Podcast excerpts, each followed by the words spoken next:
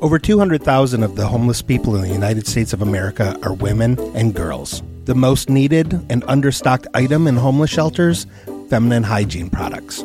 Joy Road Media is proud to tell you about the Clean Love Project. The Clean Love Project's mission is to help women and young girls feel clean, loved, and empowered by distributing clean love kits to alleviate their hygiene needs. Go to thecleanloveproject.org to find out how you can help. The Clean Love Project focuses on the Metro Detroit area, but it also distributes kits worldwide. If you are a female in need of a Clean Love kit, go to thecleanloveproject.org and request one today. Joy Road Media is a proud supporter of the Clean Love Project at thecleanloveproject.org. Are you listening? Are you listening? Yo, are you listening? Are you listening? Are you listening? So you listen? Are you listening? Are you listening? Are you listening? Yo, my G. Are you listening? Are you listening? Are you listening? Are you listening? Are you listening? Are you listening? Are you listening? Are you listening? Hey everybody, welcome to the Are You Listening podcast, uh, where two guys sit around and talk about a record that we both listened to for a week. concise, We'll go with that intro. Yeah. very concise. I, I approve of it. yeah. Uh, my name is Scott. I'm here with my friend Brand. How are you today, my friend? I'm good. Allergies are still kicking my ass, but we're getting there. I'm trying to manage them. We're getting there though. Yeah, we're here uh, back again with a record that you have not listened to.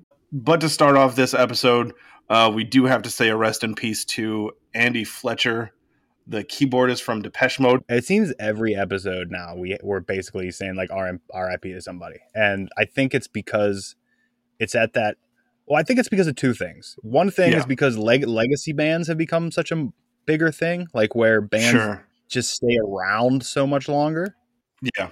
Yeah, and the other thing is that the music we've listened to, or even you know just before we've listened to, they're Mhm. getting older anyway. So like it's just going to continue to happen, and it's a kind of a bummer. Yeah, it, it's a real bummer. Admittedly, not the biggest Depeche Mode fan, but I like their stuff. I've never listened to everything. I've listened to a few things, and I mean, like I think we we actually just talked about a little bit before the episode. But if Yeah. Violator, I think if I increase it by like twenty percent speed, I'd be fine. But it's a little too slow for me. But I know like it's considered up like the pinnacle of Depeche Mode. Like it's one of the There- greatest albums of all time. Yeah, I think it's a great album. I'd be curious to see what it sounded like twenty percent sped up. D- that that kind of slow slow pace is just Depeche Mode. Like that's what they did. Yeah, and when I was getting into like the new wave stuff, and like Depeche Mode was always kind of like hanging there as a as a like a name of like, hey, you should check these guys out, and I just never got around to diving in because I I think I tested it a few times and I was like, I don't know if this is necessarily like the new wave I had in my head. So like I went with like the Echo and the Bunnymen, uh, like Sure. ABC, things like that. but yeah, yeah, uh, sad, sad times. Did I just shit on a Depeche Mode record while we were saying RIP to their keyboardist? I don't think so. I'm not sure if Okay. you did or I'm, not. I'm hoping not. I still respect them as a band though, and I respect Yeah, every member of said band. One hundred percent. So, uh, so yeah, uh, rest in peace to Andy Fletcher. The one thing about saying rest in peace to these artists is that the music never goes away, right? Like, there's always that little piece of them that stays, that sticks around. I appreciate that a lot. Let's get into this Black Star record. Mos Def and Talib Kweli are Black Star. Black Star is an American hip hop duo formed in 1997 from Brooklyn, New York. Duo is composed of rappers Yasiin Bey, formerly known as Mos Def, and Talib Kweli. The duo is named after the Black Star Line, a shipping company founded by Marcus Garvey, who was also their organizer of the Universal Negro Improvement Association. Black Star arose from the underground movement of the late 1990s, which was in large part due to Rawkus Records, an independent record label in NYC. They, together with other members of the Native Tongues posse, the Jungle Brothers, De La Soul, Tribe Called Quest, Queen Latifah, a, bunch of artists, helped shape underground alternative rap, bringing it into the mainstream. That is like my space in hip hop. Uh, Native Tongue. big, big fan of underground hip hop. I think I don't know if we've talked about it on the podcast, but we've talked about the East Coast West Coast thing, and I've always said I'm kind of an East Coast guy more, but not in the sense of the main guys that everybody talks about in that coastal war. You're also, I imagine, not super familiar with like LA Underground, like the hyphy movement and shit. That's that's also true. You just found what you enjoyed and latched on. Yeah, and heavily. So are you, have you been a fan of like all the native tongue acts? Because I was aware of native tongues. Eh, it's just kind of in the ether, like just kind of one of those things that you hear. yeah. And I've listened to Tribe Called Quest. I've listened to Queen Latifah. Yeah. And I've listened to a some De La Soul, but not a ton because in the past, I don't know what, 10 years, it's not exactly easy to come by because of their samples they couldn't get cleared. yeah, yeah. But have you, like, are you a fan across the board of like native tongues or? I, d- I don't know that I've experienced all of native tongues, but like those ones that you just that you just threw out there, um, a fan of. Yes. So you like Queen Latifah? You're a fan of Latifah? Oh, dude, yeah. There was a time where Emily and I would joke about who we would love to be with, as far as celebrities go, Oh yeah. and Queen Latifah was like at the top of my list. I, I've I She's- also had a huge crush on Queen Latifah. I Yeah. Still do. I'm not gonna like She's turn amazing. it down. But she's just not like as as around anymore. She's not as Right. visible anymore. Yeah. She showed up at there was did she show up at an award show a few years ago? They did like a yeah they did like a a, a medley, and like uh, Naughty by Nature showed up, and Oh, she showed up on like a crotch rocket. It was sick. It was. Oh, really? sick. I'd have Yeah. to look that up because I don't. I don't think I saw that at all. And then of course she did the blockbuster movie with Jimmy Fallon, Taxi. I did watch that movie. Both Yasiin Bey and Talib Kweli have gone on to greater commercial and critical success in their solo careers. Yasiin Bey is an American rapper, singer, songwriter, and actor. He began his hip hop career in 1994 alongside his siblings in the short lived rap group Urban Thermodynamics, after which they appeared on albums by The Bush Babies, and De La Soul. Bey went on to form Black Star with fellow Brooklyn rapper Kweli and released their debut album in 1998. Bey was featured on the roster of Rawkus Records and in 1999 released his solo debut, Black on Both Sides. Followed by The New Danger in 2004, True Magic in 2006, and The Ecstatic in 2009. Now, of those, I know you listened to Black on Both Sides. Have you ever listened to any other Mos Def stuff? Nope. Okay.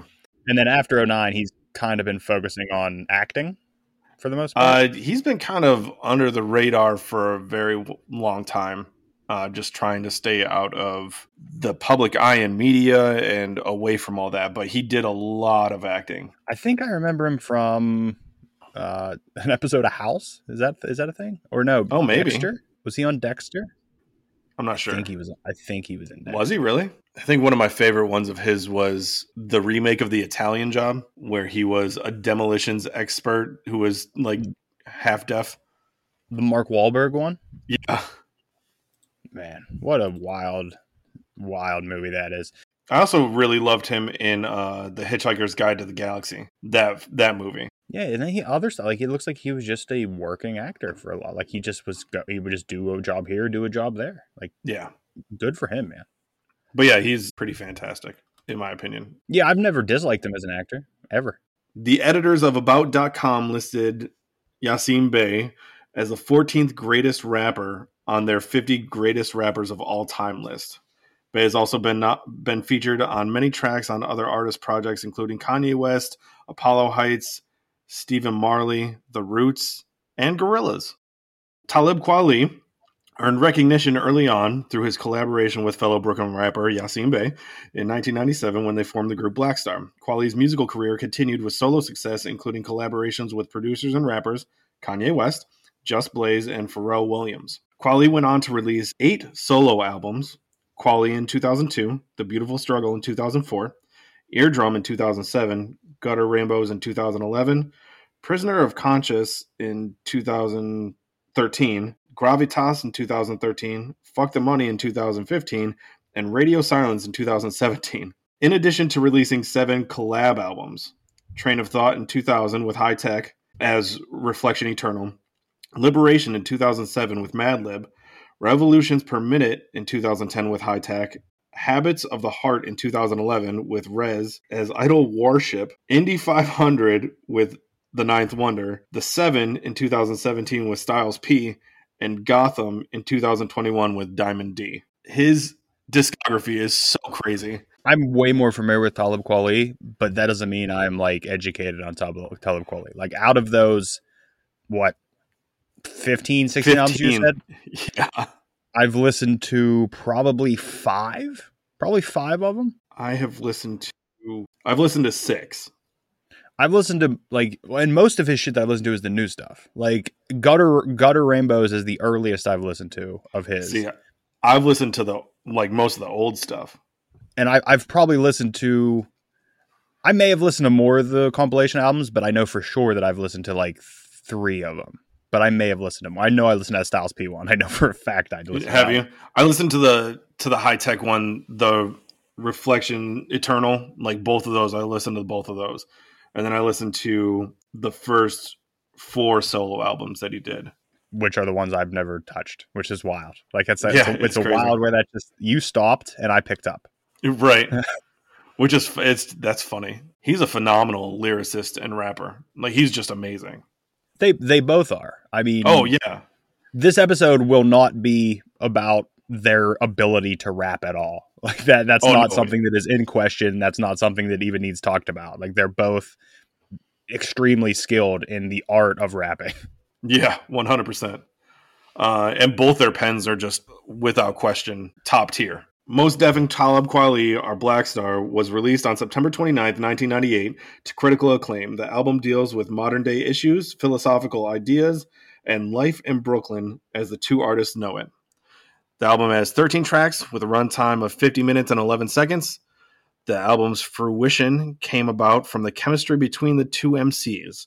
Both planned to release their solo albums around the same time, but they postponed their individual projects and decided instead to collaborate on a full length LP. The album was voted the 24th best album of 1998 in the Village Voices Pazz and Jop poll, which we've talked about before. Uh, it reached number 53 on the US Billboard 200 chart and number 13 on the Billboard R&B hip hop charts. We'll jump into the Billboard Hot 100 for the time now, Yes, since I Yes, brought it up. yes, please. All right, so Billboard Hot 100 for the week of September 26th, 1998. Number one, I Don't Want to Miss a Thing by Aerosmith. I got to be honest. A lot of people talk a lot of shit about like post 80s Aerosmith. Like a lot of there, there there's two types of Aerosmith fans and it's Yes. the pre 80s and the post 80s. Yep, pretty much. I I love the giant Aerosmith songs of the 90s and the thousands. I love them. I can't Yeah. I can't deny it. I love them. Does that mean I've listened to those albums? Absolutely not. I don't care. right. but those giant like movie The soundtrack big songs, Yeah. I, I love them. I do love mm. them. This track is one of those ones that was on the compilation CDs for Emily, our anniversary Yes. CDs. oh yeah, no, that's a win this this one and the New Found Glory cover that they did for this song. I didn't even know New Found Glory covered this. Yeah, they have they have a series of uh, CDs that came out that were um, from the screen to the stereo to your stereo. I think is the name of them, and they're all movie cover songs. And this was Wow. one of them. Number two, "The First Night" by Monica. I don't know much Hmm. about her. I know the name and I know she was big in the time, but I she was very R and B, and I I Yes, I've never been super into R and B. If I'm being honest, I've never, Okay. And I hate talking about them, but I just got to bring up like R. Kelly was the closest Mm, because like I Yeah. really loved the Trapped in the Closet series. I was a big fan of those, just for how fucking ridiculous they got after a while. yeah, right. but all in all, I've never been a huge R&B guy. I'd like to try. I think I'd like to try to get into R&B, but I don't know if I'm in a place right now that I'd be into it. I'd have to look back onto any R and B stuff that I might have been into. The only thing I can think of, and I don't even think it was '98. It was later than that, but Alicia Keys. I got big into her first record. I liked her singles. Yeah. Oh, like Boyz II Men. Yeah, I never really got into Boyz II Men either. Uh, Jagged Edge. I like a few Jagged Edge tracks. Okay. If that counts. But mainly the only R and B I got into, other than the guy I'm not mentioning his name again, is Yeah. basically when R and B and hip hop did that thing where they were always together. Like that was kind of the Yeah. limit of it for me, and I loved that. But then when I went to experience some of these R and B stuff, all these R and B people's personal albums, I was just like, I don't. Wasn't feeling it. It just wasn't what I was into, at least at the time. Maybe I'd go back now and I'd love Dru Hill's record. I don't know. Number three is Crushed by Jennifer Page. No idea what that is. who at that all. is or what that song is at all. Uh, number four is My Way by Usher. Okay, I forgot about Usher. I like Yeah. Usher a lot.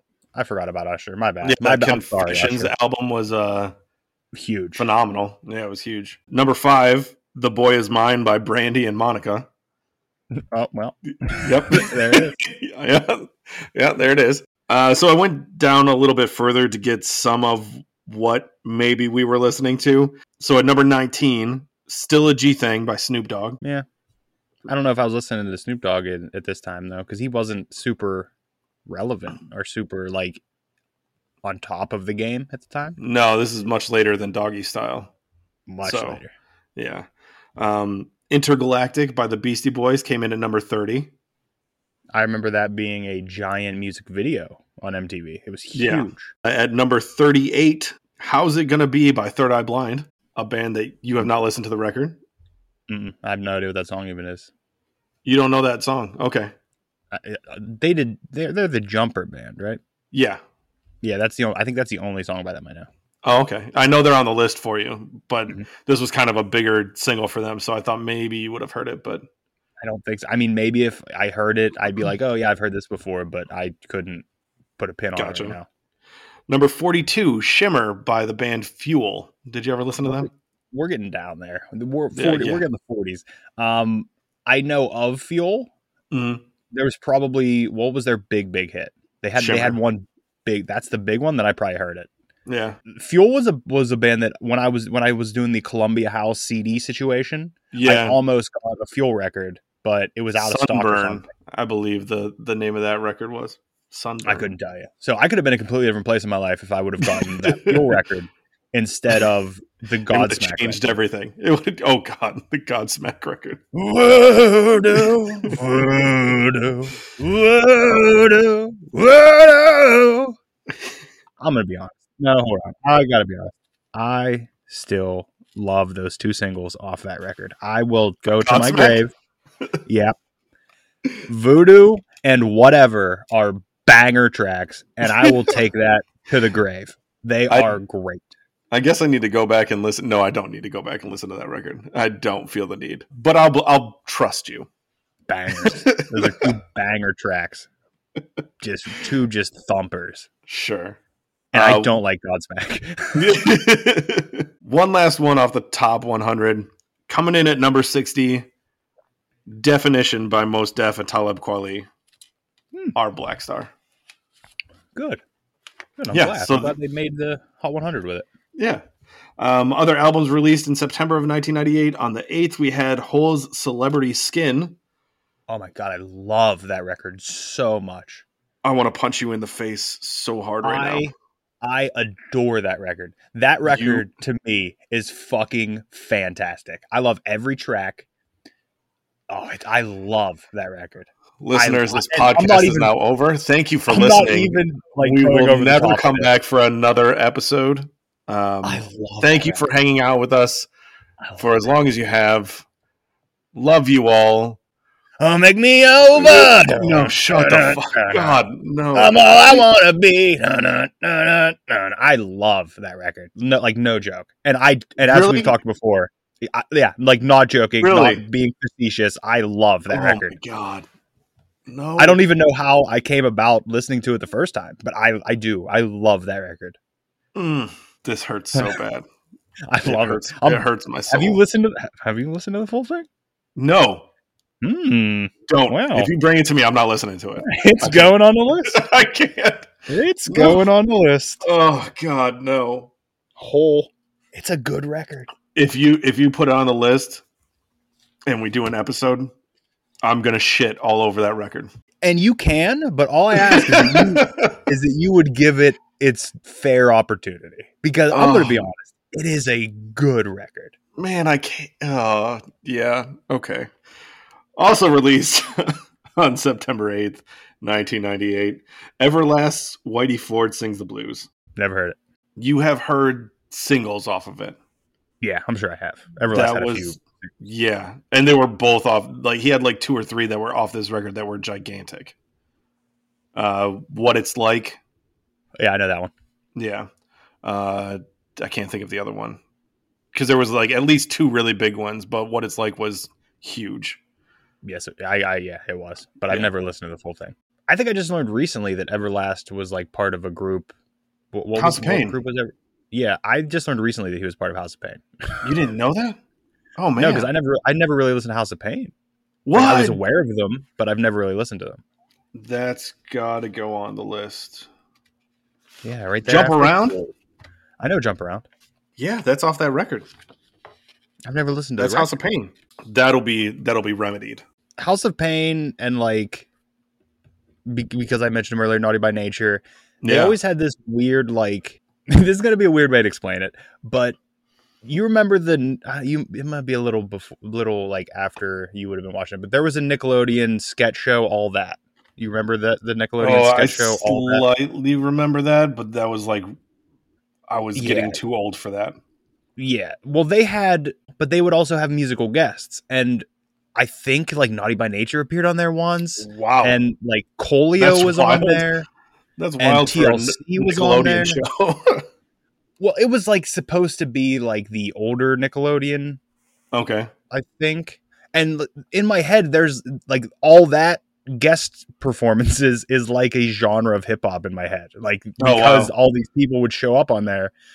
And I may be misremembering all this, but I swear they all showed up on there. I, I'm I'm like 99% sure TLC did. The other ones it, Right. it drops down. Like Naughty by Nature, like I'm like 80%, okay. and then it just goes down by that. But it's that's like there was like a whole genre of hip hop that in my head I considered all that hip hop that I never really like ventured into.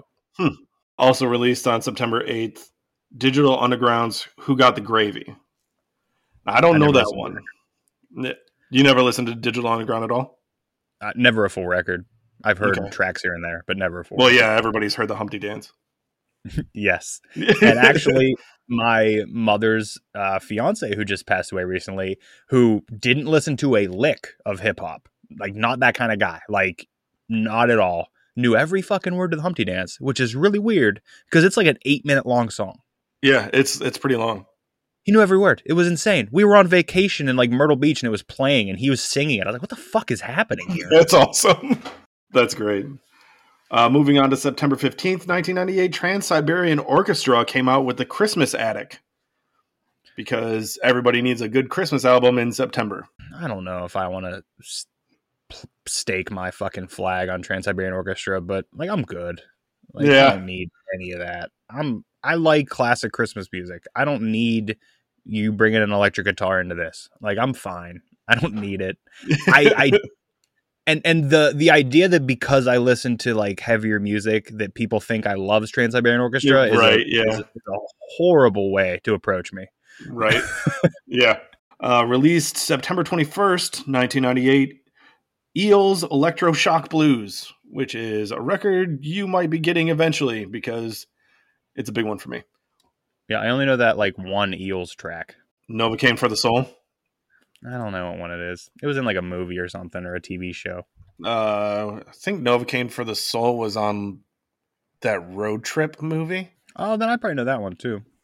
There might be a few Eels songs I know. I didn't know because you you brought the Eels up at one point, and I sent and I sent you some like a song I've heard of them, and you were like, Mm. "You listen to the Eels?" And I don't remember what it was though. okay. Album's released September 22nd, which is wild because the Eels one was released September 21st. Goo Goo Dolls Dizzy Up the Girl. Never in my life. Okay. Uh, Kiss's Psycho Circus. Oh, isn't that considered one of the worst? I believe so.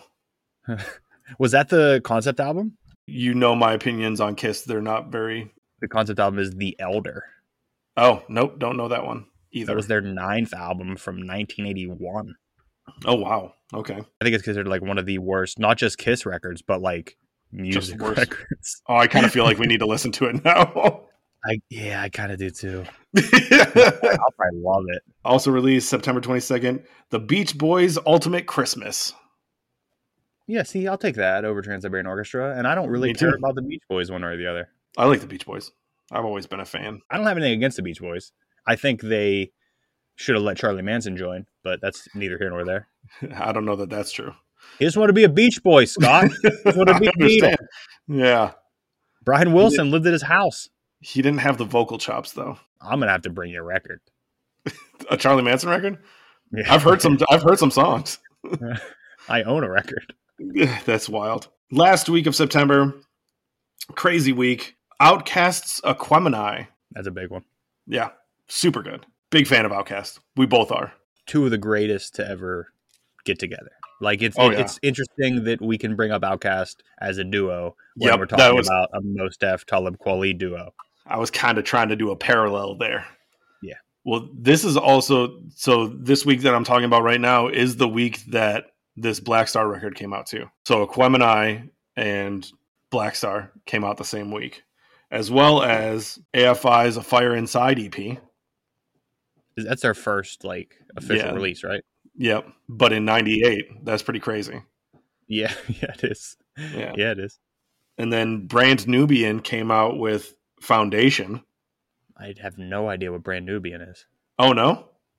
Uh uh And then um, a, chi- a tribe called Quest came out with The Love Movement. I like a tribe called Quest. Which which record is the Love Movement? Not one that I've listened to. No, I've listened to Low End Theory and what's the other? What's the other big one? Uh, Midnight, Marauders. Yeah. Yeah, those are the only two I've listened to. I've heard tracks from other ones, but I've never listened to another full one. And then the last record I have coming out September 29th, 1998, Jay Z's Volume 2 Hard Knock Life. Huge record. I the first Jay Z record I ever listened to was the Blueprint. Okay. The second Jay Z record I ever listened to was that one. Yeah. Super good. Yeah, it's great. I, I, don't like that tone. I don't like that tone.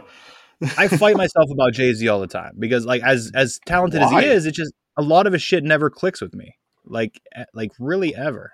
And I, I think it also plays into I didn't know be, because Big Pimpin' is one of the first Jay Z tracks I ever heard. Mhm. I, d- I didn't know of like the struggle Jay Z and like I didn't know the Okay. Jay Z story, which plays a lot into who Jay Z is. Yeah. Which you end up finding out on other records. Yeah.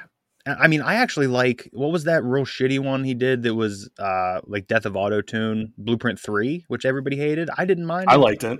I didn't mind the it either. only the only problem with it is, and I'm gonna point this out to you, and if you ever listen to it again, you're gonna hear it and you're gonna hate it. Every eight seconds, you hear Jay-Z go, ah, Oh. ah, ah, and it is the fucking worst. Like once Oh. you lock in on that sound, it, it- you're like, it just "Oh, never goes why- away. Why are we doing this again? Well, that's all the notes I have leading up to you telling me what you thought track by track. Yeah, let's get into it. Let's break this Let's thing do down. it. The intro track, The intro. titled "Intro," titled intro. opens up with "We have a we feel a responsibility," and I feel like that is a great mission statement for this record. Like you feel that they do feel a responsibility. It's not them just saying shit. Like they feel a responsibility to say what they're about to say. It's 100% a vibe setter, not necessarily a full track, just kind of sets the vibe for everything. Yeah. So for the intro, it was produced by Hi-Tek and Kweli. So Kweli actually has some production notes on this record. Uh, the track contains a sample of Cannonball Adder- Adderley speaking, taking from an interlude from his live album Music You All. I don't know who that is. It's Cannonball Adderley. Yep, no clue who that is. Which that may be a running theme in some of these tracks. yeah, yeah, yeah. I get it. Track number two, Astronomy, parenthetically Eighth Light. Yep. And right off the bat, this thing's so smooth. It's it just there there you can't fight this if you wanted to. Like your hands Mhm. would slip off of the track. Like you'd go to punch it and it would just slide right off it. It the the scratching on this, the record scratching, which isn't something you hear a lot anymore. It's it, it Mhm. kind of stands out because you don't hear it anymore, and it, that again is so precise and smooth. It's an incredible an incredible track through and through, without question. I don't have a super lot to say about this one in particular, but Sure. the, the the smoothness of it jumped out at me very quickly. Astronomy contains a feature from Weldon Irvine and is produced by the Beatminerz. All right, we're 0 for 3 on There you go. Were mentioned or featured so far. Next track, Definition, the one that Yep. this is the one that charted, right? Yes.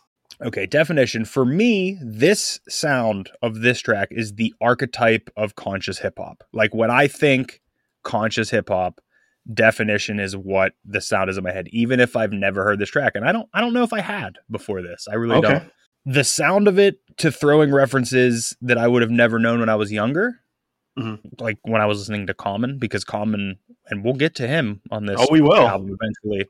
Yeah. Uh, Common, real good at throwing references. I'd never, never, never, never, never would know. right. but there's a lot of references thrown in here that if I listened to this when I was younger, like when I was listening to Common, I probably wouldn't have caught them. And I caught, I, I don't get me wrong, I didn't catch every reference. There's a Mm-hmm. Oh, lot of no. references in here I still don't get. There's a lot of references on here that are a, are a bit dated, not in this track necessarily, but th- but there's some that do not.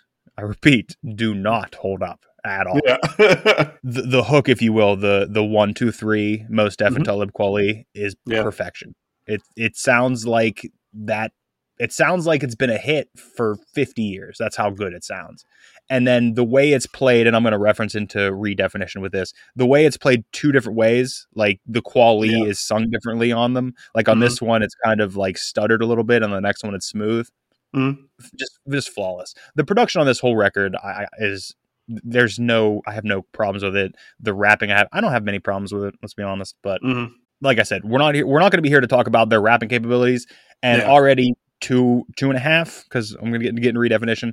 Two and a half Yeah. tracks in. Th- this isn't going to be about production either. This is just going to be basically me flying by the seat of my pants, talking about what I've heard here and there. Sure. because Yeah. it's it, it's hard to it's hard to argue with anything that's happening. Getting into what you talked about about the one, two, three, that's actually an interpolation, kind of a sample of uh, Boogie Down Productions track. Okay. So that might be why it sounds so yeah, like So Boogie Down Productions, uh, KRS-One, D Nice, and DJ Scott Rock, they have two songs that were interpolated on both definition and redefinition. Uh, the P Okay. is free and Stop the Violence. I think Stop the Violence is the one, two, three. So that might be it then. Like because I prob I may have heard that somewhere at some Sure. point. That when I heard this, I was like, that sounds like it's always existed. Yeah, I, I love BDP. KRS-One is he's up there, up there. One of the greatest of Yeah, all time too. Yeah, Just always amazing. has. This is also the first track definition when uh, Tupac and Biggie are mentioned, and it's shot Tupac and Biggie.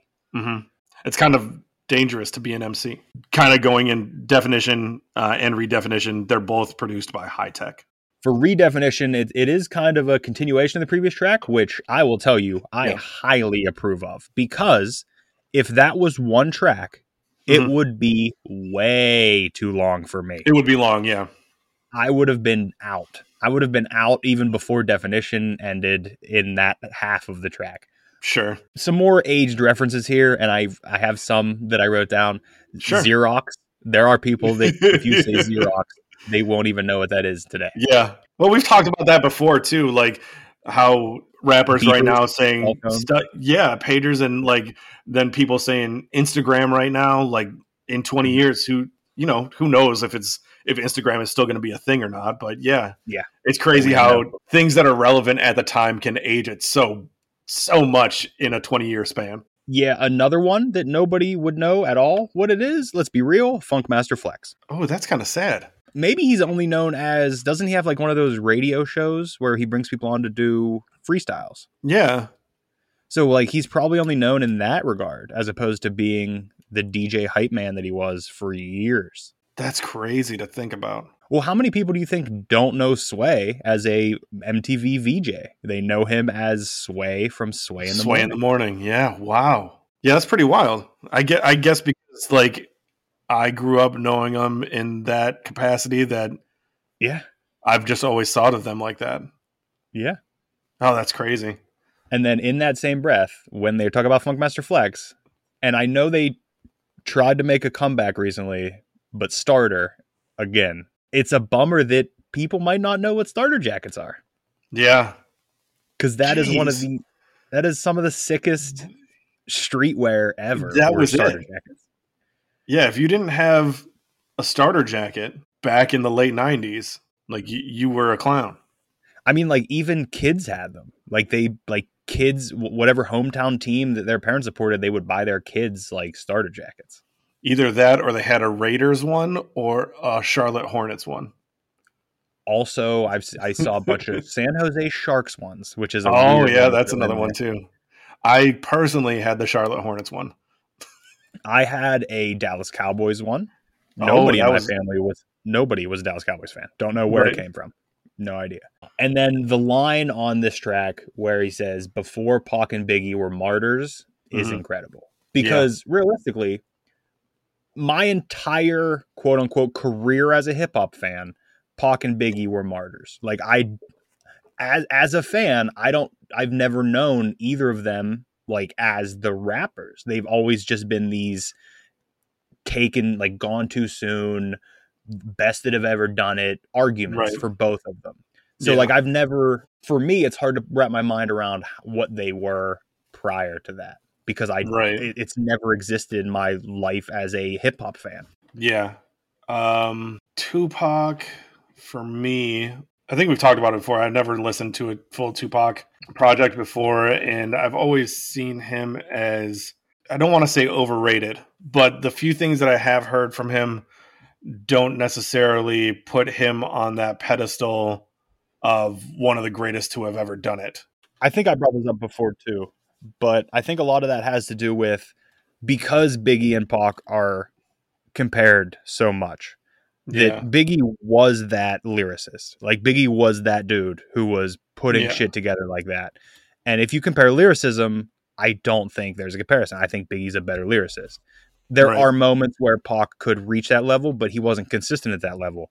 But Okay. Pac was the embodiment of the hardcore gangster rap, hip hop, West Side attitude. Like he was what that was. So I think that's why he's put in that pedestal. It's not his it wasn't necessarily his talent, it was that he chose to live it, I guess. Okay, sure. But Biggie, I was, I mean, I was around listening to hip hop when he was still around. 94 was when his debut album came out. And I mean, I wasn't huge into hip hop at the age of 12, but it was on the radio. I was 4. Yeah. yeah. And then 97 was when um, Life After Death came out. So, you know, 15. So I was definitely into it then. And then when he passed away, it was kind of a, a big, big thing. But you weren't listening to Pac, so like him passing But- away.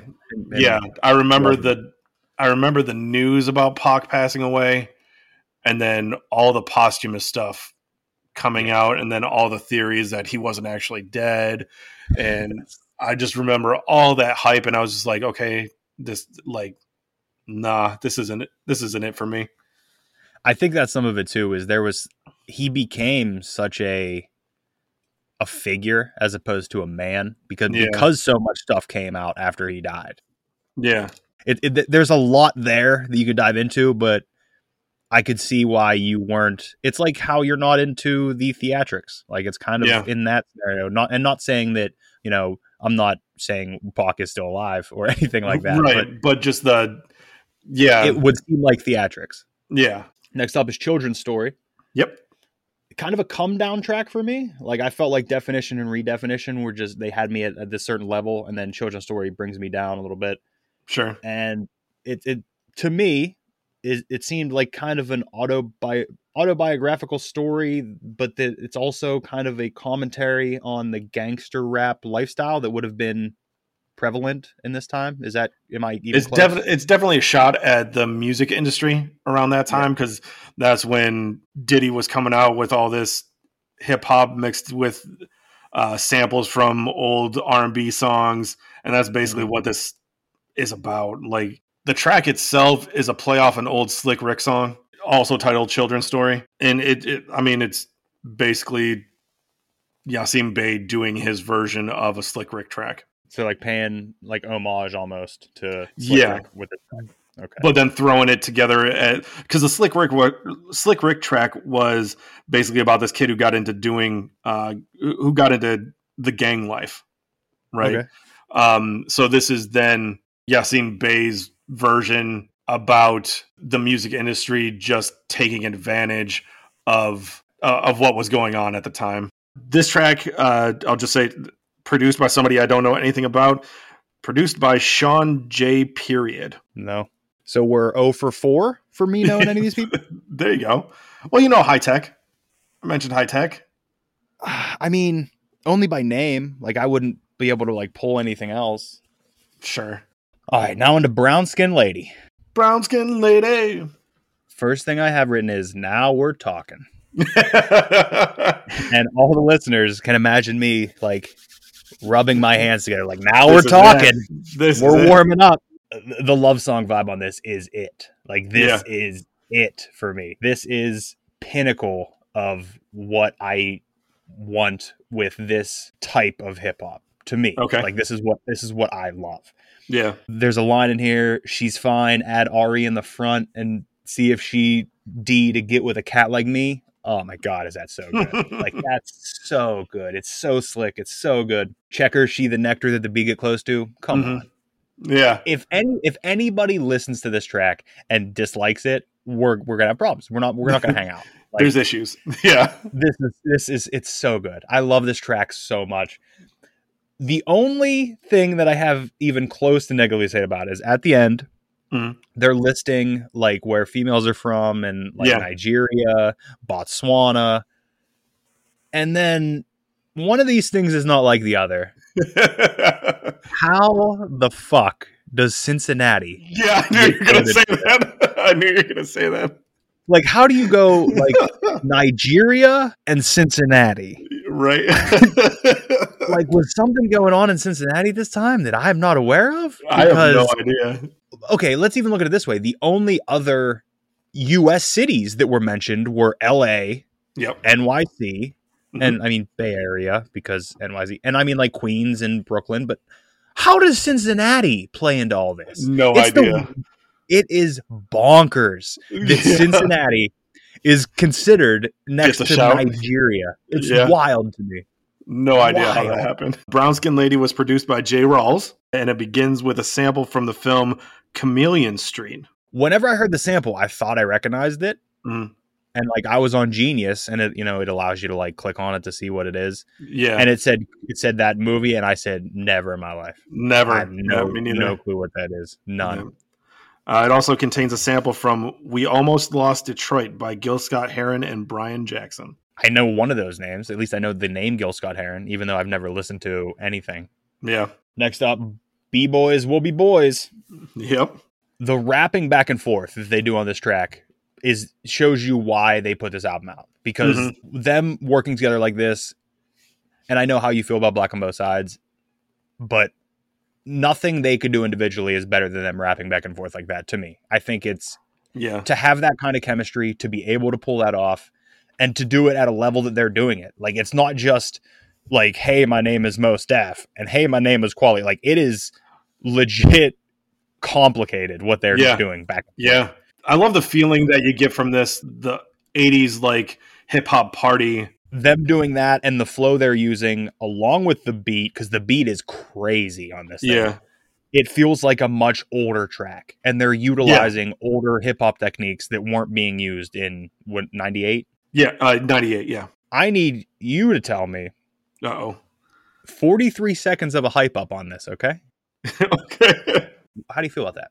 I don't hate it. Uh, it's not my favorite. We know how I feel about ad libs and producers dropping their names into tracks. It's not the same thing on this one, though. I think it's kind of the exact same thing that DJ Khaled does. when I eventually bring you something that DJ Khaled may be yelling on, if it's less than 43 seconds, you're not allowed to bitch about it. because when I heard this, I was like, oh my God, it's still good. And that's why I timed it. I was like, Yeah, yeah. still yelling about native tongues. Yeah, you can't say anything because this, yeah. And by the way, it didn't even bother me because it's not like it happens every track. Yeah, but it, it was just very noticeable on this because of how long. that might be why I don't mind it. Is because it's not on every track. Whereas other projects where you have a super hype beast of a producer, it's every single track that they feel the need to throw their name out into. Which you know, sure, let them get their let them get their names out and like be a part of it. But I, I don't need it on every track. The other thing I thought about this is because this beat, as crazy as it is, Mhm. imagine taking it halftime and how spooky this boot this beat would sound. That would be pretty crazy. I didn't think about doing that. I list when I heard this beat in my head, I was like, take this thing halftime, and Conway would dish. I was gonna say any Griselda guys. Yeah. yes, and Griselda comes up in a different track too later, which is weird. Okay. Fantastic. but it, it's kind of just it's not really a. Eh, we'll get there. Yeah. The track contains an interpolation of Stoop Rap by Little Rodney C and KK Rockwell from the film Wild Style. Never seen Wild Style, and I don't know those One names. for eight. I'm Yeah. one for eight. right. Next up is KOS, and then parenthetically determination. Super conscious track. hmm The hook is beautiful, but I had no clue what she was saying without the lyrics. I had no idea. Okay. It, it, and I think that might be why R and B didn't hit me properly, is because I think much like like the death metal and the harsh vocals that I listen to, it's I think it takes an acquired ear something. I sometimes. was gonna say, yeah, understand. you might not have the ear for it. Yeah. and I don't think I ever developed that R and B ear. That's not saying that I Sure. Probably can't maybe develop it, but do I want to put that time in?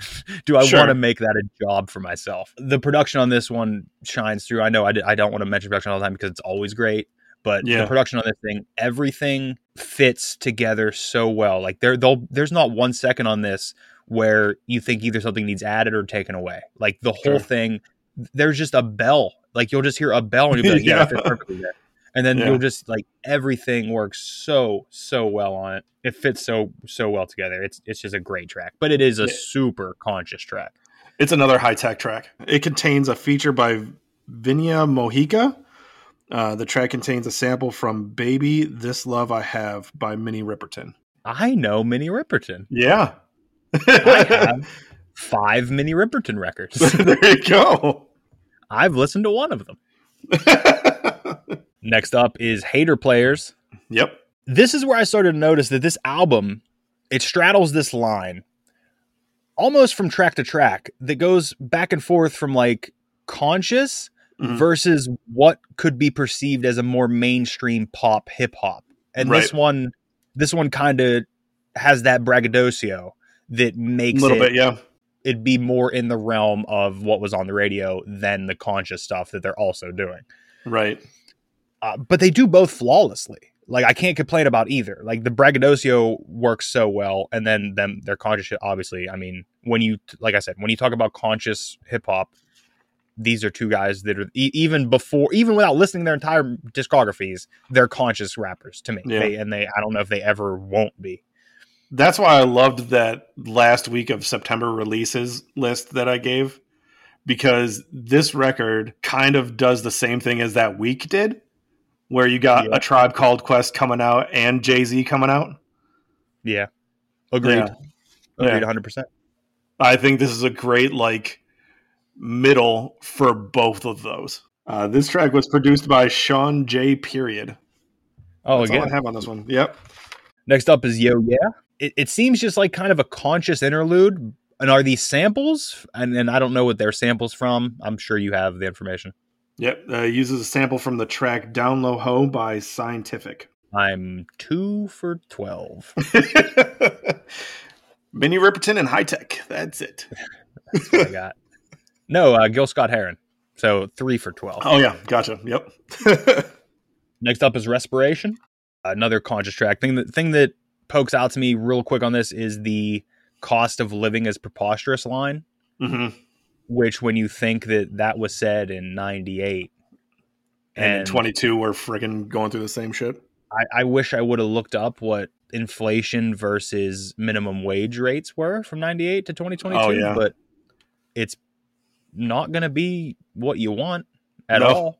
Not at all. It's another great track. I find myself resisting focusing on each individual word like I was earlier in the album. I don't know if it's I don't know if I'm getting uh, like beat down a little bit by it. Like I don't Sure. know if I'm getting a little. I don't want to use the term like overburdened because I I don't want somebody else expressing their burden to make it like it's my burden. Like I don't want to. I don't want them expressing to be my burden. Right. Like yeah, yeah. I, I I have no problem with empathy and yes, your burden. We'll, I will, I'll help you. Like we'll, t- I'll take on your burden. We'll work on this together. I'll do everything I can to help you. But I don't want it to seem like I'm saying that somebody expressing their burden is a burden on me. Is Right, I, yeah. I'm trying to resist. But we do have the man himself, Common, on this track. sure do. Common crushes it and has I don't know forty references. I don't know what they are. Like just yeah.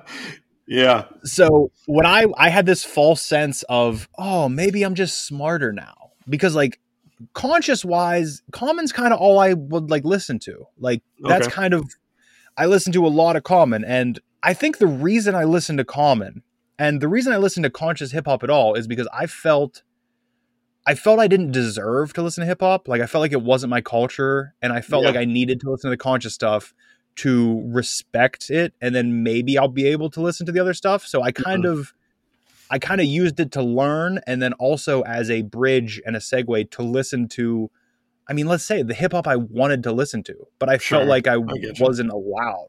Right. So I I don't know if I ever fully enjoyed conscious hip hop. oh wow. Okay. I feel like I may have used conscious hip hop just as that that toll and I used it as a job to get the promotion that I was able to go and listen to what I wanted to listen to. Sure. Like I said, I thought I was in this mind where I thought, oh, maybe I'm smarter now and I'm listening to conscious stuff and I understand some of these references. And then Common comes in and drops 40, 50 things on me that I don't know what the hell he's talking about. And I'm like, oh no, that's just who Common is. Like, Yeah. that's just what he does. Yeah. it's a great, great track. But at this point on the album, it's starting to feel heavy on me. Like the you. album itself, it's not as it's not work, but it's not necessarily like a party either. You know what I mean? Like oh, for sure. Yeah.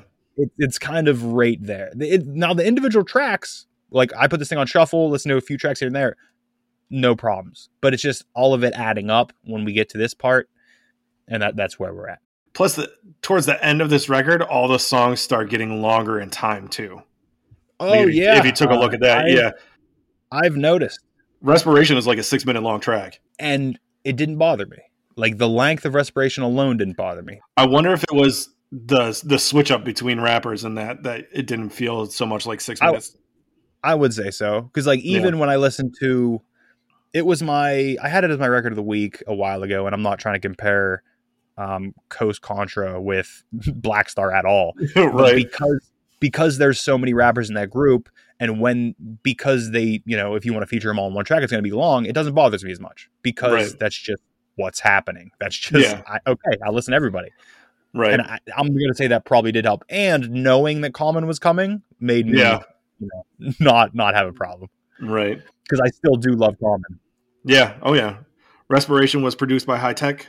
Uh, the track contains a sample from The Fox by Don Randi, as well as a sample from the film Style Wars. Three for fifteen.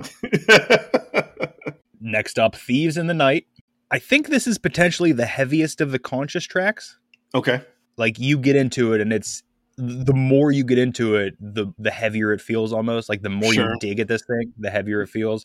Yeah. and the fact that it comes at the time when I'm kind of feeling this album weighing on me already, it's it's it's like a double it doesn't help. in the face. Yeah, it doesn't help. An incredible track in and of itself. Like I said, you take this out of where it is of the album. If I just listen to this track alone, incredible track. I have I have no problems with any of it. It's still great, but just I'm maybe I'm a bit run down about that at this. And like you said, Yeah. the tracks are getting longer, so it's just kind of eating at me I and maybe that was the aim. Like maybe that was the aim. Like let's throw these conscious tracks where they're going to eat on you and they'll affect you more. And if so, brilliant. Like that's your Yeah, art. possibly. I can't say anything about that. Right. Thieves in the Night, just produced by 88 Keys. I know 88 keys. I don't know from what though. I don't know. Oh, that's how I know. He did five tracks on Donda. Oh, okay. That's how I know because he is he is a friend of Kanye. That makes Yeah. sense. Okay. The Closer, Twice in a Lifetime. Jane Doe crushes this. Yeah, she does. Crushes it so hard. Wordsworth delivers so hard on this. Yeah. I'm unfamiliar with both of them completely. Like Me too. I- Yep. do they, did you look up to see if they became and did they change their name? Like, is this a titty boy situation? No, I didn't look it up. Because I love the fact that I've I I knew Titty Boy forever, forever. like popped up in Luda, Luda songs all the time. Like all the all the Southern artists popped up all the time. I was always like, oh, Titty Boy. I I never knew what happened to Titty Boy. And then this guy comes along, and I'd never put it together. And then I become a fan of this man, and then Mhm. look more into him and realize, oh, Titty Boy is 2 Chainz. Really? Yes. That's wild. And I was blown away. I was like, "Oh my god, I've been listening to 2 Chainz for fucking years." but yeah, no, both of them kill it so hard. Both came through. The change up in sound helps me a lot from the previous tracks, like just them sounding Yeah. different. And even though they're still flowing in like that same way, it's it's just completely different. It allows me to have a favorable feeling where if this would have ended in like the last track, I, I would have been like, "Ugh," like I ran me down a little bit. But this one, it gets me right back to just enough like this is great. It puts me in a place where I have no negative feelings on the album. Also, I need to just read this through these lines. Like a squeegee, we be lighting shit up like phosphorus, turning flamboyant anonymous, depressing to optimist. You stopping us is preposterous, like an androgynous misogynist. You picking the wrong time, stepping to me when I'm in my prime, like Optimus. Yeah. Holy shit! Is That that, was sick. so good? Wordsworth went on to do stuff. Jane Okay. Doe never went on to do anything that I'm that I can find.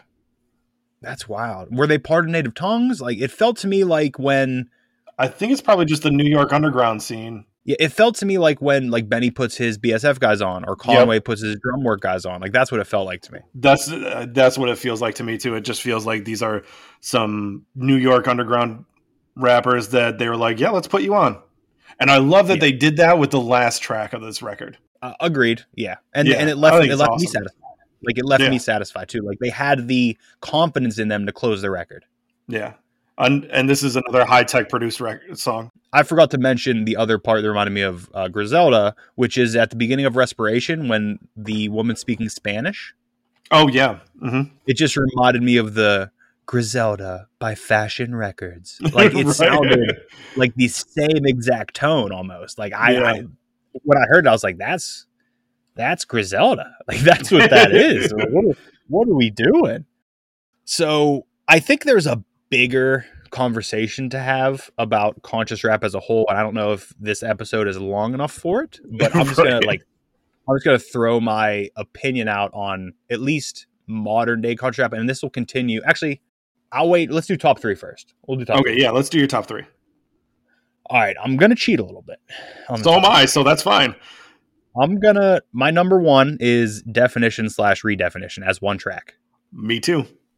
That's my number, one. Yep. That's my cheating because I I couldn't pick between the two, and Yep. in my head they're the same track, so they're gonna stay the same track. Yep, I'm 100% with you right there. That they're both my number one as well. Uh, the one that was almost my number one. If those two weren't so good, this one definitely would have been my number one. You probably could have guessed this one. Brown, Brown skin, Skin lady. Lady. Yep. I love that track so much. It's it's a it's a perfect track. It's so Yeah. good. Uh, Respiration is my number two. Okay, I I put respiration as my number four. I squeezed that in there. So really, you did a top five. Yeah, kinda. Yeah. And my number three, just because of how important it was to me for this record, twice in a lifetime is Mm-hmm. Okay. number three because it, it it wrapped it up perfectly. It put the bow on it for me that I I think I needed for this track. I had Twice in a Lifetime as my number three, but scratched it out. Okay. just be- just because I love children's stories so much. I love that little homage to Slick Rick. I love that the end part that he did with knock it out the box most knock it out most knock it out the box most i love that and then um at the end where he goes crumbs slick rick did that too okay. yeah Okay. That's I- fair. that's I love that track. And then yeah, Twice in a Lifetime is such a great way to end this record, I think, especially with putting on these other artists that arguably nobody else has heard of. I just really appreciate that. So then, because the conversation I'm going to have like the brief conversation we're going to have about conscious hip hop as a whole is going to lead into, I believe, your record of the week. yeah. You might as well just ask me the question now. Black Star's record, Mos Def and Talib Kweli are Black Star. Throne, own, phone, or grown for you. I think this record is fantastic. I think it's a fantastic record. Um, even like my opinions that you're going to hear. I mean, you've heard them a little bit here and there where like I used it as a gateway. I use conscious rap as a gateway. I don't exactly know if I'm fully a conscious hip hop head like Sure. anymore. I don't. I, I- I mean, I guess if I say that, I have to say I don't know if I ever was. Mm, I, I enjoyed it when I was listening to it, but I think it was just to reach the goal of listening to other stuff and feel like it, like I wasn't infringing on a culture I shouldn't have been. Like I felt like I needed to learn about it. That being said, I I will own this on vinyl at some point because it's it's absolutely fantastic. Mm. I don't think I will listen to it as in depth because on the surface you could listen to this and if you don't dive into it it doesn't have to be as conscious or as right. Abrasive isn't the word I want to use but it's the only one I have in my head right now like it's it wouldn't it's not as challenging if you will Sure. I, I love the record. I think it's great. Production's great. Two absolute legends rapping on it. Everybody they brought in also nobody let me down. Like there wasn't one person they brought in where I was like, yeah, we could have done without that. Like it's Sure. it's a com- it's a complete project. I will own it at some point. Um, so it's a Awesome. known. That's awesome. Now moving on to the my opinion on current conscious hip hop, and I will I will reference I'll, I'll get into what I know your record of the week is. I believe. Yeah. I, I still see that it's necessary. I still see that it, Oh, yeah. it it's the the art of it still exists and should exist. For me personally, I think that the world is in such a different place than when conscious hip hop started that we're all inundated with everything all the time. Like with Yeah. the internet, social media, everything. Right. And I think that everything is so in your face that everybody with empathy or even a passing care for another human being seemingly knows about a lot of problems that exist. Like we we know we, we just most of us struggle to find out how to help and struggle to find out what we can do.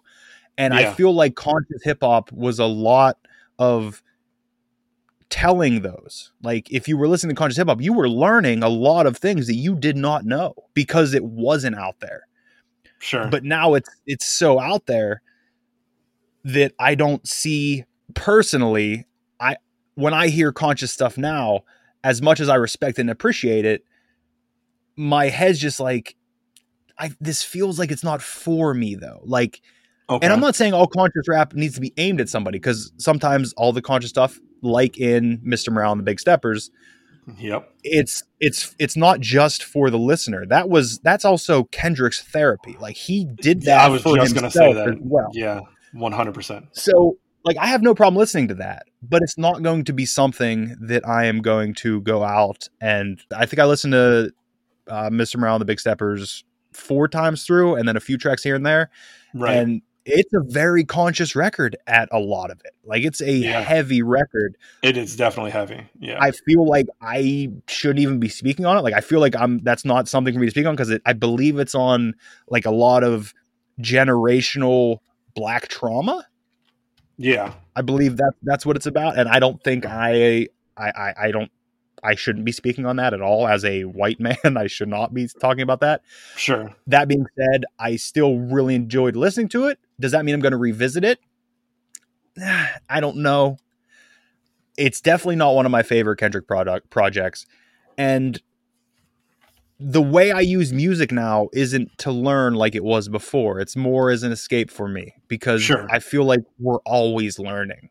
So Right. the conscious yeah. stuff doesn't necessarily let me escape and also I, I i do understand that like if that's your situation like you can't escape and i'm just privileged enough that i i can and i i Mhm. recognize that and it does bum me out because i wish everybody could have that escape Right.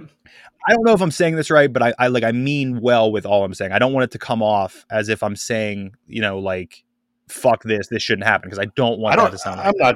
I'm not taking it like that at all. I don't think. I just mean like because Like, this is going to be out in the ether. I just, I just, because sometimes I say things wrong, but just know that everything I'm saying, I mean, I, I'm there's so much well-meaning behind it that I'm just trying to uh, come at it from a hip hop genre standpoint as opposed to a social standpoint. W- But it's hard because Yeah. conscious hip hop is so ingrained with social.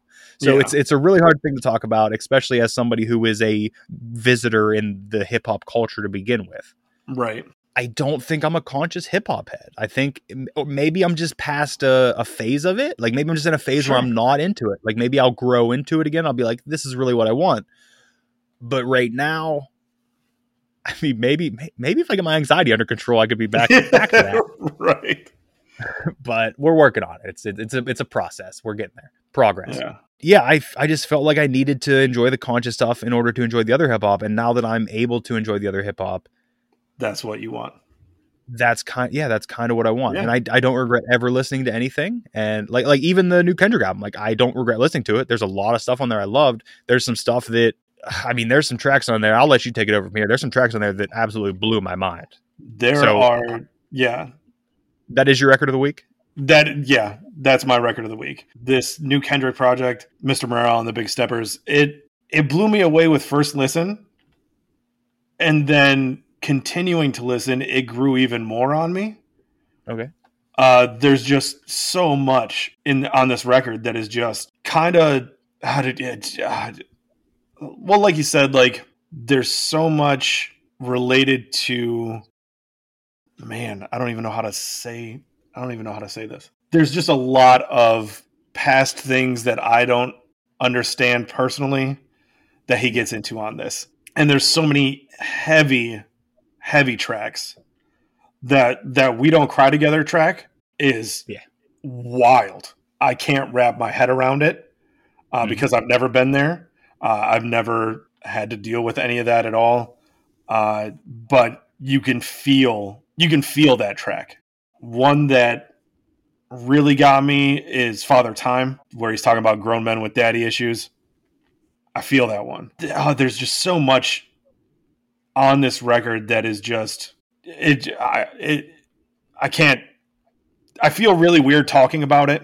Agreed 100%. And I, I need to say that as just because I say as a music record, it's not my favorite Kendrick record, it might be if we're if we're judging it off the basis of music records, Mhm. it's it's it's it's low. It's it's it's it might be my least favorite Kendrick record.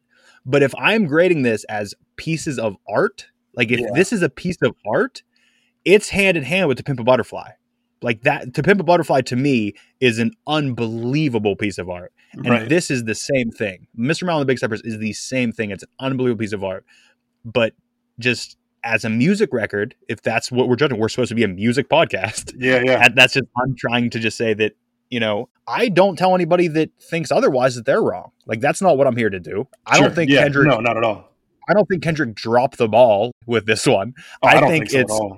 I think it's 100% exactly what he wanted to do.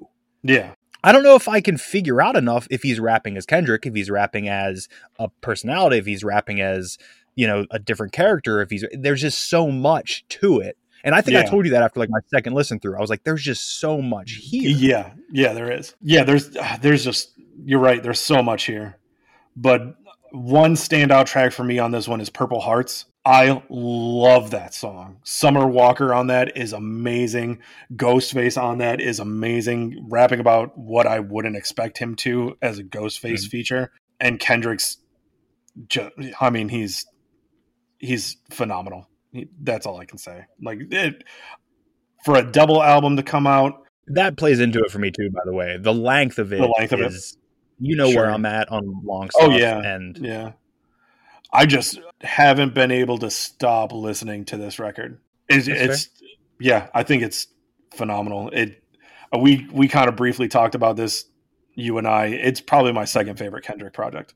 Now, speaking of, and this is going to kind of, I'm going to feel like a hypocrite when I say this, but speaking of albums you can't stop listening to, there's one that's been on my rotation since it came out that I've still been listening to that I finally got around to giving it a rating. So this week, it is my record of the week. And it's weird because there is some conscious stuff in it. It's just done differently. Okay. Like it's almost it's almost snuck by you, which is almost kind of what I need. Sure. And it's kind of conscious in a different way. It's more of a self-conscious record, if you if that makes sense. okay. And yeah. it is it's Denzel Curry's "Melt My Eyez, See Your Future." Yeah, I I listened to that the week it came out, and I think we both said there is so much here that Yeah. I I personally couldn't wrap my head around it, and I haven't gone back to try and listen to it again, but I really think I need to. I've listened to it probably since it came out, probably four or five times a week, and Yeah. it. I, I can't pro- probably the same thing that Kendrick's doing for you. And I'm not comparing Denzel and Kendrick. That's not what we're here to do. We're not here to Oh yeah, not at all. pin two rappers against each other. But it, I, I think it's an astonishing album, and I think where where Mr. Morale and the Big Steppers takes that next step to be art, it loses a little bit of the music the music factor, Mm, and that's fine. Like if that's what he wants to make, absolutely, like great, like do that. right. But I think that Melt My Eyez to Your Future, it maintains that music through everything, which is astonishing to me also yeah, and that's not saying one's better than the other. You know what I mean? I'm just, sure. just I love Denzel Curry's "Melt My Eyez to Your Future." Yeah, I need to listen to that again. So, Black Star, Mos Def and Talib Kweli are Black Star was an own for me. That's awesome. I'm so I'm glad we got I'm so glad. philosophical about conscious hip hop. I hope I didn't come off in a way that anybody's offended because that was not my intention. I don't think you did. All I got to do is give you what's next week, right? What we're listening Yeah. to next What week. am I listening to? um, oh, Hole celebrity skin. No, I'm kidding. You son. of- um, what are we gonna do? Let me let me look at the list here. Give me a number. Ooh, Give me a number. choose your own adventure style. Yeah, it's gonna be, but it's also like if it lands on one, I'm just gonna be like, okay, I'm gonna count these. Yeah, Never mind. uh, give me a number like one, two, seven. Ooh, let's go with three. Three is a magic number. Okay, three. We're not doing that one this time. So one, two, three. I don't think you want another Acacia Strain record yet. So yeah, yeah, we'll do that one. We are going to do Ice Nine Kills. oh, It's their debut record.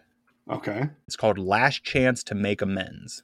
I know very, very little about this band at all. Didn't they do like some kind of like horror movie type deal recently? I think their last, I think their last like three records were like horror movie records. okay. Like they're like concept albums based on horror movies. But I, I will say, I'm, I'm gonna like, I don't think you'll learn anything about this this band in its current, in, in its current fashion that you that from this album. Like it's Okay. different. It's it's different, and it's It normally it's- is. I mean, uh, debut albums are usually a little bit different than where they end up years later. It's ten tracks, like just over half hour. So Oh, wow. Okay. like not much, you know, not not a super huge record here. Sure. So you, you kind of did choose your own adventure, even though I had to count. What did- what you pick three? I had to count nine Yeah. to get there. But so only thing left is um, follow us on Twitter at AYLPod. Send us email at areyoulistening.pod at gmail.com. Join the Facebook group. The link will be in the show notes. Listen to us anywhere podcasts are available. yep. And go and scream our name from a mountaintop. Don't get too close to the edge because we care about you. We do care about But you. go go scream our name off a mountaintop. If somebody hears you, good. If not, you at, At least, least you did it. exercise. You saw some sun. You climbed. Maybe you'll hear an echo. And even if that mountaintop is just you getting out of bed, we're proud of you. There you go. That's a good day. Thank you for listening, Of course. Scott. Thank you for the album. Thank you for the podcast. Thank you for the friendship. Yeah, thank you. Are you listening? Are you listening? Crumbs. Yeah. So we we opened up. We talked about the weather. Um, two two two deaths, and then a school shooting. That's where we're at now. It's kind of dangerous to be an MC. Brown skin lady. No more, no more, baby. I'ma do right. Crumbs.